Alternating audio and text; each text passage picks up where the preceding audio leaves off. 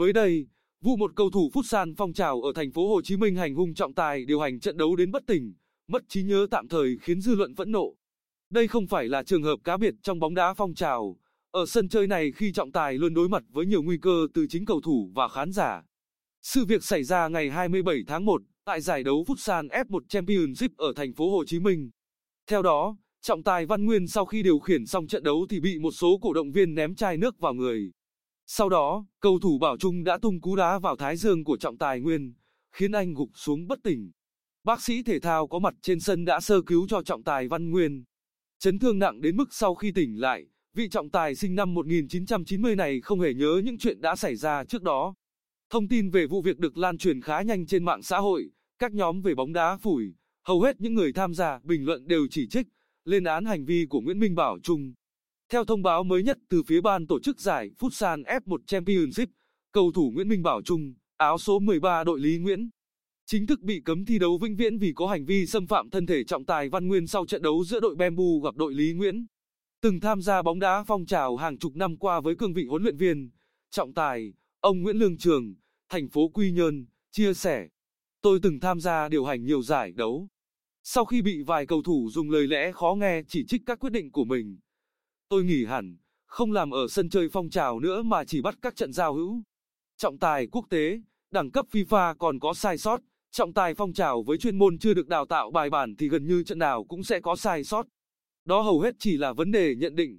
Việc nhận định thiếu chính xác càng dễ xảy ra khi trọng tài kiêm luôn cả vai trò của trợ lý để tiết kiệm chi phí. Từ lâu chúng tôi đã theo dõi vấn đề trọng tài ở sân chơi bóng đá phong trào và thật sự quan ngại.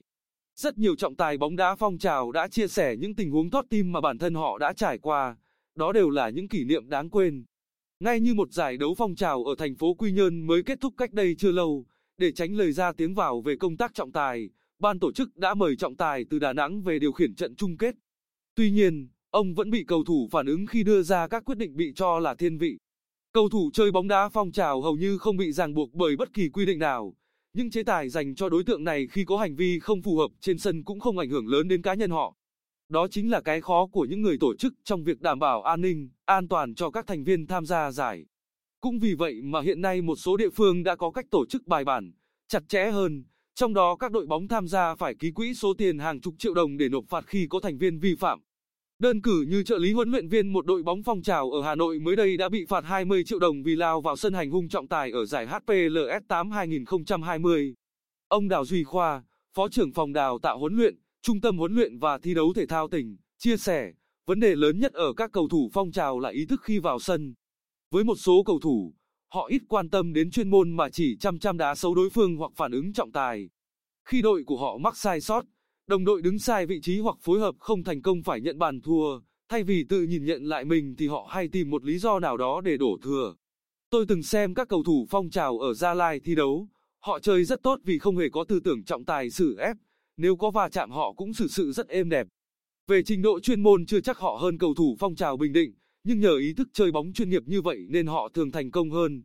Bóng đá phong trào suy cho cùng chỉ là nơi để mọi người rèn luyện sức khỏe, giao lưu, thắt chặt tình đoàn kết.